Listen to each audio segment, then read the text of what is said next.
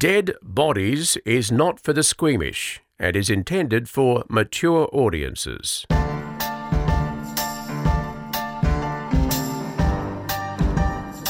Coming up on this episode of Dead Bodies. Basically, I was just Johnny on the spot. I was the only guy in Australia with a cadaver recovery dog. The backpacker murders had come up, so got hired to go down and clear the area of Belanglo Forest for them. And on the second day, I got an alert on my dog that the dog had picked up odour and he ran over to a massive big rock. And then I heard him say our dog handlers located the grave site for Joanne Walters. Goodness gracious, one was of one the of the English two girls. English yeah. girls, yeah. yeah. Hi, Dee Dee, you've lied. Wh- What? You've lied. Did I? Yeah, because in the last episode, for people that are binging episodes, Yes. you said you were going to tell a story. Now you've decided against it. Oh, well, that was that's the Mornington monster, John Sharpe, and basically I just decided he's a piece of shit and I don't want to talk about him. And I actually went, I, I went and, and I do know the story well. The only thing I do want to mention, and uh, by all means, go and Google him, John Sharpe with an E on the end. The Mornington monster killed his wife and daughter and unborn baby. Um, is that I knew a cop who worked on the case, and he. Look, I was told that when they, you know, they spray the luminol around so they can see where blood has been, Yes. that they did that on the back veranda. And I was told that he had cut up their bodies and put them into a um, a wood chipper. And so when they sprayed the luminol, that the back veranda of the Lit up like a house, Christmas tree. that was their exact words. Oh. Um, but reading about it, other things say that he cut them up with a, a chainsaw. but either yeah. way, um, I'll let you look him up. That's probably all. I just I did say that I was going to do it. We are not giving mind. him any more breathing space. No, none, not at all. I'll tell you what, we are going. Oh, how was your holiday, by the way? My holiday was fabulous. Oh, you lucky girl. Where'd you go? I went to Europe.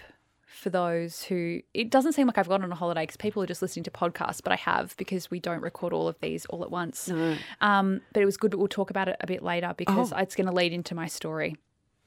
You didn't see a dead body on your holiday. No, I did didn't. you? But the whole time I was wishing I did, so I could come back and tell you about a dead overseas body, but I did not. But my story today has something to do with it. But we are going to talk about feedback, which is terrifying. Well, it is. It is scary, but then again, it's not. It's actually been lovely. Why you don't go all tense? Because You're when. I was a kid, I never wanted birthday parties, and I still don't want birthday parties because I have this fear that no one's going to turn up. And that's exactly Oh. how I felt about this podcast when we launched it. That just we were going to put it out into the ether, and then people were just not going to like it. would hate us. yeah, They might still hate us, but there's a few who don't, which is There's nice. some that So don't, we're and the they've written in. We're the podcast that people don't mind. No, Yeah. they do. Some people do mind. We're, look, can we just make one point? We're not laughing at anyone dying. We're not. But by the same token, don't tell me not to laugh. I know I laugh too much. It is one of my what I consider to be one Yes, of my Yes, I know, but and we're always going to have haters, and I know like f the haters and all, but Mm. oh, I just. For those of you who have stayed with us throughout the episodes, thank you because you Thank get you. where we're at, Thank and you you. know we're not laughing at death. But we have to, you have to laugh at death occasionally. yes. But- well, they're they're they're mixed somehow, and We're not laughing at people's misfortunes. No, we're not. Um, so let's look at some of the feedback that we've had through our Facebook page, our Twitter page. Our I feel awkward reading this out. Like I feel awkward reading out people praising us. It well, makes don't me feel maybe weird. skip the praise part then. Okay. I've got to find. Sorry, I'm just going to spool through all the great feedback. It just goes for so long to find the part where people talk about dead bodies. Excuse me while I do that. Wow, is Okay. there room in the studio for that head? So, from Annie on our Facebook page, she wrote in, she said, In 1974, I lost my dad. I was 18 and my younger sister was 13.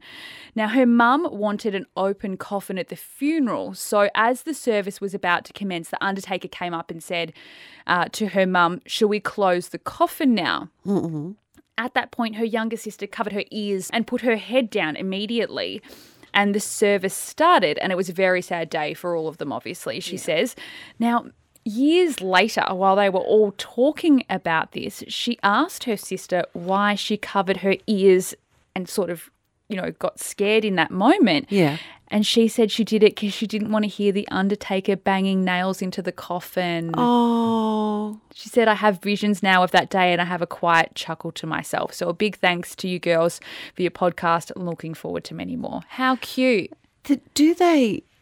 Because there's a, that expression. It's the final nail in the coffin. Do Oh, they that's a good actually? Do they, the the lovely glossy shiny ones? Do they nail them shut? No, they just cost you $30,000 and then you chuck them in the ground. And it's just a, a flappy lid because you had that story about the lady that fell out. So there must be just like an opening lid. I think it's just so heavy and there's never really a reason to lock them because you're burying them or burning them. Can you make sure my one has left like just a little, just in case there's a mistake and I've been buried alive? What? Don't they bury people with bells so they can ring a bell if they? Um, Who's going to hear you ringing a bell when you're six feet under Well, in you would- Springvale Crematorium you would run a you are? string out Oh, no.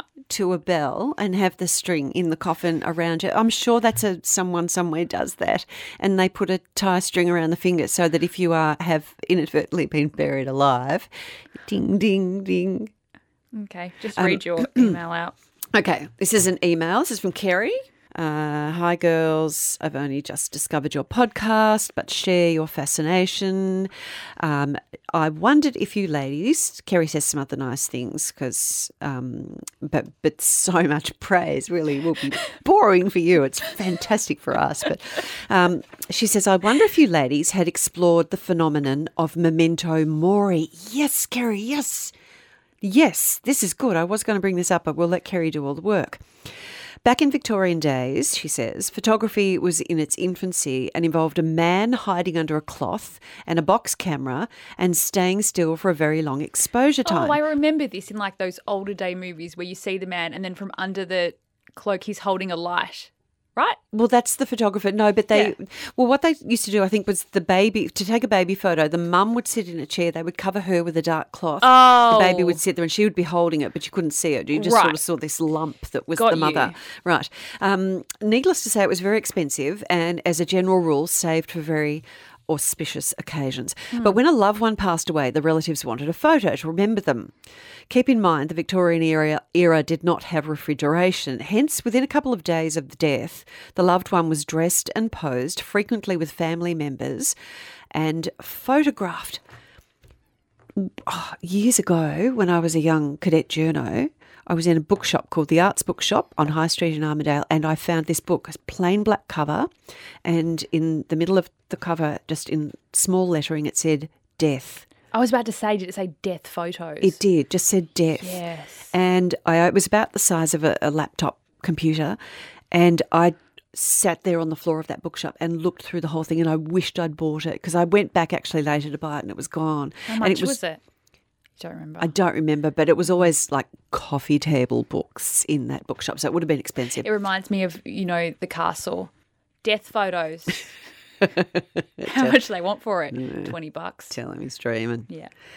Uh, often babies and toddlers were posed with similar aged siblings holding them up. Yes, in the book I looked at. Oh, holding them up. They're obviously alive. In one of them, there was a boy with his twin. The twin's laid out, and the twin is being made to pose with his dead brother. About seven years old, he was. Anyway, back to Kerry. Uh, photographers would also provide stands to support the deceased, and many photos show the effects of rigor mortis. You look at their fingers and they're all stiff and stuff. Possibly the weirdest aspect of this service is that given the exposure time, soft subjects often became slightly blurry. However, the deceased obviously didn't move at all.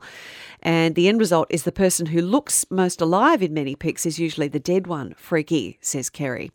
Uh, there are some sites and links. We'll put those up on our um, Facebook page and our Twitter page, etc., etc. Um, and then Kerry says, "Oh, and love the theme music. Perfect." I, I've re- actually have I read chose about the these. theme music. You did too. I Just if anyone you. was wondering.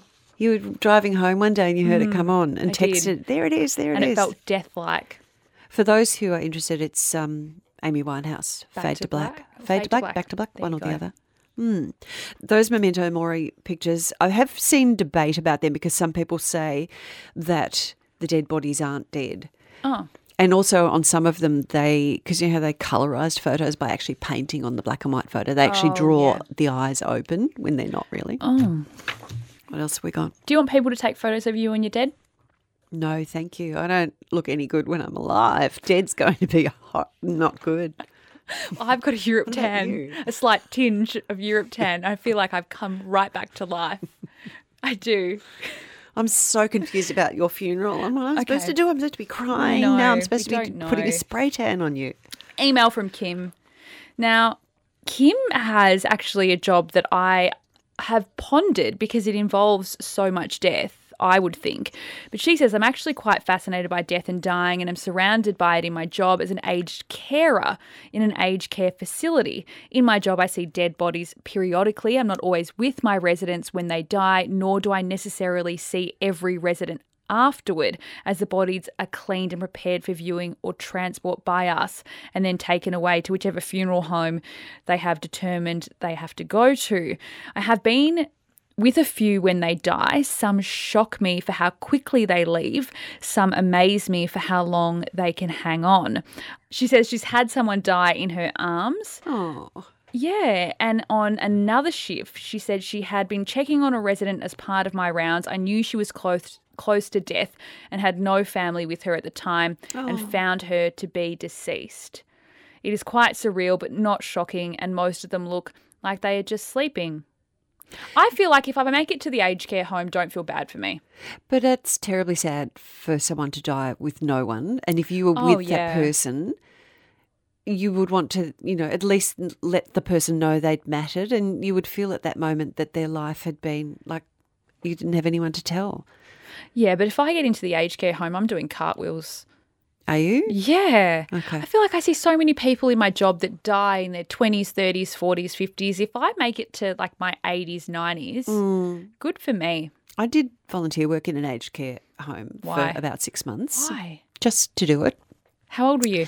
And uh, no, only a couple of years ago. And it's You're a really them- good person. Uh, uh, it was. I didn't. My voice wasn't loud enough. I thought in the end because they always wanted to do Oh. like games and stuff, and they could couldn't hear me. I've got quite a soft voice. Um, Meryl. Meryl, it's a five. Mark it out on your sheet. well, there were two issues. One, I couldn't like talk about things that they were interested in. Like I didn't. I wanted to talk about you know the Fleetwood Mac or something, but they all wanted to talk about Betty Grable, and I didn't know enough. Like we didn't have enough in common. But some of them. I- I actually became frightened in the end that I it because I would go once a week that the person would not be there the following week, and that then because of work I had this big gap of a couple of months where I didn't go, and I then was actually too scared to go back at all because I thought Wait, they'll so be dead. you actually thought in your mind, I'm going to go volunteer in an aged care home Yes. a couple of years ago, and you went and did it. yes, You're a very good person. Thank you. You're a better person than I. You. I didn't But do it for that. I do, do you know what? I actually I used to go home thinking that I was taking more from it than I was giving. Oh, see, that's such a do-gooder sentence as well. No, but it's and I'm not that. Really I'm not that person. But you're a very good person. But if you do that, if you do something like that, and I bet you do stuff, and but but I would go home thinking it made me feel better about myself. Therefore, I felt like I was taking something from it. Anyway, we You're lucky you didn't come across my grandmother, God rest her soul, Angelina Vella, who shanked a nurse with a knife oh. because she was constantly stealing fruit from the uh, like the food hall and she oh. was hoarding it and they came to her room to take the oranges like come the oranges going bad angelina give them back to us and she shanked a nurse Wow. and then she escaped one day too and they found her like three blocks down exhausted amazing, Right? It Go doesn't her. surprise me. Like you know, apple know. tree, etc., bloodline, right? Yeah. She goes on to say, Kim on the email goes on to say, as part of our job, it's to prepare the body. At the time of death, fluids can pass out of the body, and the family don't need to see that. So I think she means cleaning up the body. Um, and that can obviously be distressing. They wash and dress the body. She says we speak to them as we do our cares, as it helps us normalize something that is part of life, but still something that most people will never have to do. I mm. actually see it as a privilege and one of the final things I can do to help a person I may have cared for for years. It's a final farewell, and I get to leave in the knowledge that they are clean, dressed, and dignified when they leave our facility. Oh, that's a good person. There. Kim, we That's need your Kim. contact number so you can look after all our loved ones when they go to aged care. Because you do hear terrible aged care stories, but you know. She goes on to speak about that, that she didn't see her first dead body in aged care. It was actually her mum Oh, who died when she was terminally ill with cancer that riddled her body for two years. She was surrounded by her family when she died, and I was the only person who was looking directly at her at her moment of death. I was holding her hand and she just stopped breathing. I remember waiting for her heart to start again, but it just didn't. Oh, Isn't that terrible? oh, Um, she says, I have no idea what you believe about the afterlife, which we spoke a little bit about with my colleague Michael. Um, but I can tell you for certainty that the moment my mother passed from this place to the next on her journey, I could see her life leaving her, and I felt it as lit- literal vacancy. That's like what Michael said. Yeah, he, he felt knew. the air in the room was different. I could see when she went from being living, breathing person to a corpse. It was almost instantaneous. Wow, Yeah, my father had wanted to keep her in the house overnight. I feel he- like that would be me. I would want. Yeah, he couldn't let her go. Yeah. Oh, but they had to convince him that it was best to have her taken away. Um, yeah, and sh- that would be hard. Yeah, that would, would be, be hard awful. to let go. I know. Uh, this is from Alexi on our Facebook page. Uh, hey, ladies, uh, praise, praise, lovely, lovely. Uh, skipping over praise, it's so really praise. again Just turning really the long. pages of all the praise. Can you hear me turning Oh. the pages? Okay, we've arrived at the. Alexi, it's tiring how much stuff, nice things you've written. Are people Um, going to hate this episode? Stay with us. Okay. Uh, Alexi says, I found my neighbour dead. He died during the night. It has caused a great deal of death anxiety for me because he wasn't that old. He just didn't look after himself. It was horrifying. I could go on, but this is just a Facebook post. So we then replied to her, Hi, Alexi, sorry that you had to experience that. It's especially sad when someone dies young. And Alexi came back to us and said, Yeah, it was a bit crap, but glad I could advocate for him when the cops turned up and all that stuff happened. There is no dignity in death whatsoever. Um, now, here's an email that came in after the release of our most recent episode. And you did invite people uh, if they thought they could guess where you would hide a dead body. And don't think I didn't pick up on where you said something about drop the body down. 'cause I, I said, you know what? "Roof And. I've thought about this about my dead body spot because I said I would go there on my own and record if my thoughts about if it's definitely a good body spot. But now I've thought I can't ever say it on the podcast because what if an actual murderer uses that spot? I'm not bailing you out. Oh. The cops come after you. Does the name Robert Ovadia ring a bell to you, oh my Chanel? lord. Please explain. He's my colleague. He works at Channel 7 in Sydney. That's right. He's written in. Yes, he has. Oh, I thought you were going to. That's actually quite a relief because I thought maybe you were going to say that my dad had written in because he loves to give me feedback, especially when he sees me on the news and I look tired. He'll message me and go, What time did you go to bed last night? Because you look tired on the news. Thought maybe he was going to give me podcast. We need to um, remember when you filmed your dad. Uh, Papa Vella is one of my favourite people. He's just on the. Strength of the video you filmed of him listening to our first two episodes, and he gives us feedback. Can we dig that up? Yeah, I've and got share it. Thank you. We're going to Yeah. have that at some stage. Um, okay, so Robert says it's short, Okay. but there's a tone to it. Oh. And and I see his finger going "Mm-hmm, and pointing Oh. in your face while he says this. You're a smart girl, Vella, but if you think for a moment, I hope Robert's all right with me taking liberties with his tone of voice. I think this so. is how I think. I think he'd be. appreciate it. Keep going. If you think for a moment you could outdo me in inverted commas making a problem disappear, you're kidding yourself. If you've chosen anywhere other than the ocean with zero accomplices, it's not good enough. Let's hope we never have to face off. Robert. What's your response? to Robert is a hard ass crime reporter and Yep. he has been in Sydney for a long time. So is So he he's saying- challenging you to a dead body hide off? What was he saying? The ocean. Well, yes, and I did respond to him and say uh, that's I think would be the most sensible place because all the little microbes break bodies down. Because I researched. No, I think the ocean is shit. no, the research, the ocean is good. You got But bodies wash up on beaches all the time. Yeah, but sharks get to the mi- and bodies decompose Mm. in the ocean faster than anywhere else because of all the microbes. I'm backing him because he's got his dander up over your claims of having the perfect place, and I reckon he thinks he's got a better place. And I just wish I knew what one of them was. Yeah, well, you can't judge mine because you don't know what it is. So get stuffed. You get stuffed Ovadia. all right. Any more? One more. Okay. So then we've got Tom, who's utilised Instagram to message us, and Has he, he says utilised he's it? utilised Instagram. I know I'm such a professional. I'm always on the road with work in little old NZ, and your podcast recently has made those long journeys a blast. I wasn't meant to read that. Can I just? I can't contain my excitement Mm. What? that we're being listened to on another continent. I know. That's fantastic, cool. and hello to all of our friends in New Zealand. I love crime podcasts. That's not weird, right? And this just adds another element of humour and joy to something that sometimes can be quite morbid. So thank you for making it more lively. You clearly enjoy it, and that comes across. Keep them coming.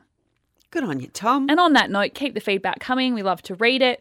I always make Dee Dee read it first because she has access to the emails because it freaks me out. right. All right, Dee Dee, you know I love dogs. We are not worthy of them in our lives because they are them. such magnificent creatures. Got one golden retriever. Got two and a surrogate at the moment, so three. Uh, Craig is on the line and he is an international award winning certified specialist dog trainer. Where were you when I was toilet training my dog? But, you know, you're here and you specialize in cadaver dogs. Craig, thank you for joining us. You're welcome. Thank you for having me. We've got so many questions, Craig. Starting with, um, what kind of dogs are best used as cadaver dogs?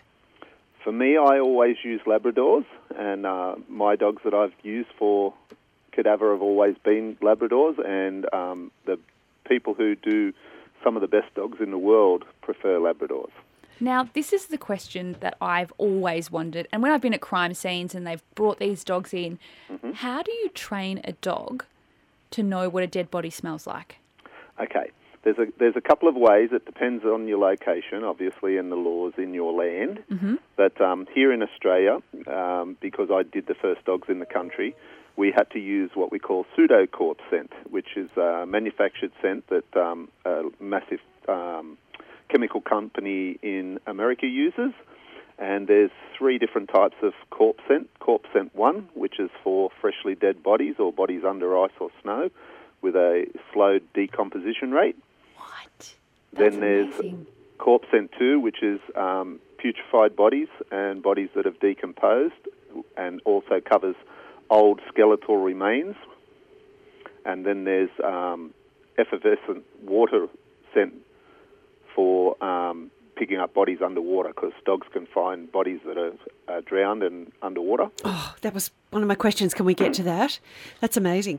Um, what is it about? So, uh, uh, how do the dogs know the difference between human remains and animal remains? Uh, remains. What is it that's unique to a, a human decomposing body? Okay, if, if you could imagine um, thinking about us, if I gave you a, a test and said, okay, Dee Dee and Chanel, um, I'm going to ask you guys to go and tell me what's in this um, this um, casserole that's on the on the oven, and you go over and you'd look and you'd go some sort of meat and there's um, some vegetables, and a dog would sit outside and go, boom, every ingredient that is in there including salt, pepper, and everything else. So they can differentiate between the different. Absolutely. Things, So every okay. species has its own individual scent, and humans have their own individual scent as well, obviously. And how far away can a body be for a dog to get a hint of a scent? Depends on the environment that it's in, because obviously, um, you know, environments are very different. If it's a water environment, if it's a dry environment, um, different things happen to bodies under different environments, and also whether the soil is alkali or acid soils. It all makes a difference whether the body's buried or it's on top of the ground. If it's been left on top of the ground for a long period of time, then what will happen is the bones will just bleach out, and um, a cadaver dog, after many, many years, won't see those bones as anything else other than just part of the environment. But if they're covered by leaves or soil or anything like that, what ha- happens is uh, the the bones express phosphorus and nitrogen, and that's how the dogs pick it up. So you mentioned a moment ago that they can detect a body under the water. Now, how on earth does that work? It's very, very simple mechanics, really. Um, a body going down in water is decomposing. Decomposed, decomposing bodies cause gas. Gas is lighter than water, so the gas rises to the top. So basically, what we could do is train our dog to identify decomposition odour, which is what we do, and then we put a, a, a, plate down and teach it that every time it smells that scratch on the plate, we put the plate in front of the boat. We go across a lake or a lagoon or wherever the water body is. As soon as the dog smells that smell, it goes straight to the plate and scratches. We come from three or four different angles. When the dog gets that, that odour, we mark out that spot, work out how fast the water's moving, how deep it is, and then they'll tell you where the body is. Does it just blow your mind how intelligent these animals are? Because when you're telling me that story about the dog scratching the plate, I know dogs are smart. My dog can play dead, so I've taught Of my dog it to do that, and Of it course knows how your to dog do. can play dead, and it knows how to do that. So I know dogs are smart, but this is quite incredible. Well, we train dogs to do all sorts of things. So, you know, we, we train them to help our environment, so finding ants and, and all sorts of nasty things in our environment, including harmful chemicals. Um, so, for me, I've seen them do amazing things all my working life. So, I sort of expect it, but they still do blow your mind from time to time. No matter how much you think of them or, or consider how awesome they are, from time to time they still do extraordinary things that you could never imagine. Craig, now you were the first person to train a cadaver dog in Australia, and I gather on your first official search, you and your dog located a rather significant bone. Can you tell us about that? Yes, we were we were um, asked by Queensland Police and some people from the Queensland University to go and look for a, a person that they thought was missing on the Gold Coast. It was in a sewage uh, opposite a sewage treatment plant works in a mangrove swamp, and it was tidal. And we went looking, and we didn't find what we were looking for. But my dog located a bone, which was um, carbon dated by the university to be 300 to 1,000 years old. It was about a foot under underground uh, in the tidal area, and it, that, all as they could tell us was it was mammalian, so it was some sort of a mammal, most likely human. Extraordinary. Mm. What did you think it was when it first was located? Did you realise that it was something that old? No, well, I, I was very green at that point. I'd only just trained my dog. I really had a lot of faith in that dog because when you're a dog handler, you you have to have ultimate faith in your dog, otherwise you'd be no good at all. And um, I I knew that I had something, but I didn't know what I had. I knew it wasn't a body because the reaction would have been much stronger. Um, but I held my ground and told the um, the anthropologist that we were with that I believed it was something significant that we needed to look at, and it took them two days to excavate it and find the bone. That was probably one of the oldest bones ever found by a dog anywhere in the world. Now, I uh, know you've done work with New South Wales Police as well, but just before we get into that story, Yep. just another question that's come to my mind. How many of these dogs are in existence in Australia, and does each police force have their own, or is it just a specialist group that is sent state to state? Um, I couldn't tell you at the moment. There's how many exactly. There'd probably be around a dozen, I'd say, um, and some police forces have a couple. Um, and usually, what will happen is, well, when I used to do cadaver recovery, the police forces used to hire me because I had the only ones in the country. So Right. we, we used to fly into all the other states and go and do jobs for them. Now, as I said, you were approached by the New South Wales Police Yes. uh, for the infamous backpacker murder investigations. Tell us about that. The backpacker murders was Ivan Milat, and that was in 1993, and it was at uh, Belanglo State Forest.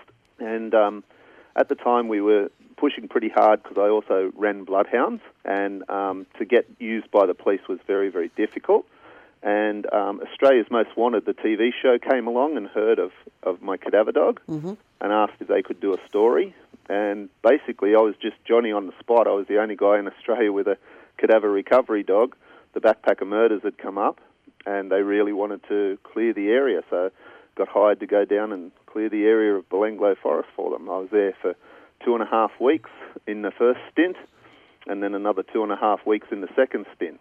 And uh, the first stint, obviously, the police are, are not silly, and something new like that, they wanted to test whether we knew what we were doing. So they put us out with a, a search team. I think I had uh, two officers on my team at the time, and they were starting to use GPS. 1993 was the first uh, around the first time that they really plotted things with GPS. Yeah, it was very early technology at that point, Yeah, wasn't it? Yeah. yeah, it was. And uh, we were out in the forest, and they let me search around for uh, two days. And on the second day, I said to my my uh, search officers, "I've got an alert on my dog." And they said, "What's that?" And I showed them that the dog had picked up odor, and he ran over to a massive big rock, and he started to indicate there, and I pulled him out, and then I heard him say, "Search team one to base."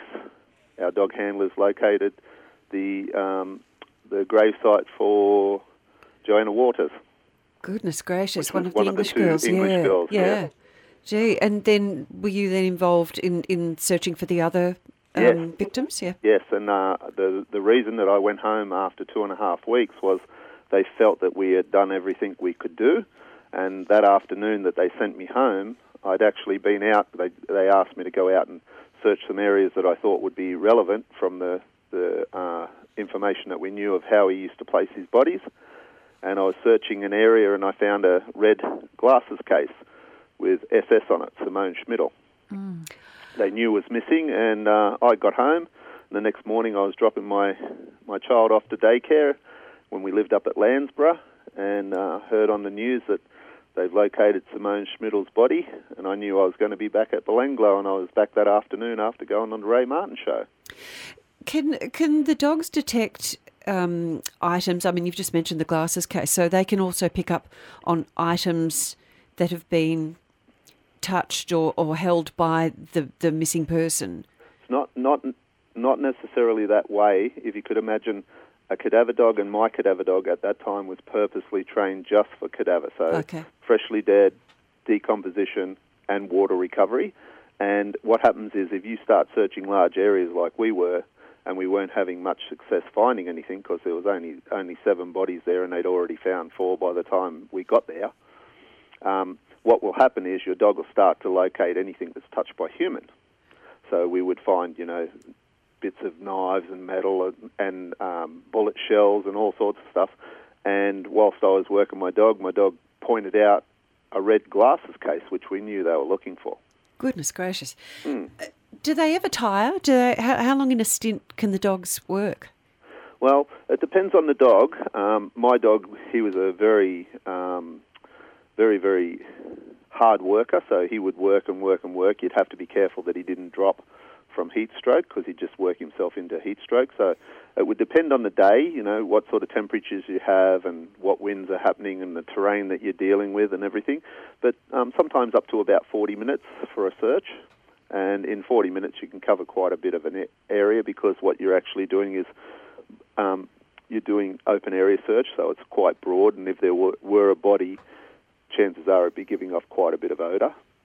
And it's such an important job to find a body, not only to aid a police investigation, because we know obviously a body means that person is dead. They're not just off missing in another state or living another life, but finding bodies is really important for families, isn't it? Absolutely, and and the thing that um, was probably one of our biggest lessons to learn was as a dog handler, if you do find a body or you know parts of a body or whatever, you have to be excited for your dog and yourself because you've done exactly what you needed to do. But sometimes you have onlookers who are family or friends, so you know you have to handle it very very delicately. And um, also, when you're searching, you, you can't make out that you're looking for a body because then you break their hope that they might find them alive, you know, and you never really know until you find them. Craig, what was the first time you saw a dead body? Uh, I think I was probably about maybe about 12 years old. Um, I was I was raised in Brighton-Le-Sands, and I was down at Brighton-Le-Sands bath uh, bathing area, baths, and um, a gentleman died of heart attack right in front of me on the beach, and I, I called for an ambulance, and um, he turned purple and blue and died in front of me while the ambulance guys were coming down to him. Goodness gracious. Mm. At 12 years old. Yeah. And what Yeah, made you want to work in this kind of line of business? I just wanted to use a search dog, you know, and it was something that no one had done, and I was trained by a really um, extraordinary guy from America who was the best at this, and I just thought it'd be really cool to be able to do it after getting the training. So I just pushed for it, and like I say, I was Johnny on the spot when the backpacker murders come up, which got me a, a spot at many, many searches. Well, it is a super cool job. Crime and dogs. It's like my dream. It's very awesome. It's very awesome, Craig. Absolutely, it is. Craig, thank you so much. That was incredibly interesting. And um, Craig has a website if you want to learn more about cadaver dogs and Craig Murray's specialist dog training. Go to dogschool.com.au. And uh, who's your favourite dog? Have you got a. Is, is there one that's better than the rest? I have three favourite dogs. Yeah. What are their names? Uh, well, three favourite breeds. Yeah. I, I have a blood bloodhound at the moment, who's a rescue bloodhound that we've only just got in the last couple of weeks. He's doing fantastic, and we call him Rough Justice. I knew they'd have crime names. Yeah, go on. And um, I I have a Labrador who I use for retrieve trialing competition, Yep. and her name is Glory, and she's a, obviously a Labrador. So Bloodhound is my number one Labrador. Glory or gory? Glory, I tried. winner I Glory. tried. I tried. Yeah. And the other one? And um, I have a, a Belgian Malinois, which is a, a working police type breed, and um, his name is Sting. Yeah, that's okay. Police sting operation. Craig, an absolute pleasure. We really appreciate your time. Thank you so much. You're welcome. Thanks for having me on. Dead Bodies is created by D.D. Dunleavy and Chanel Villa and produced by Kirsten Lim Howe. Contact us at deadbodiespodcast at gmail.com.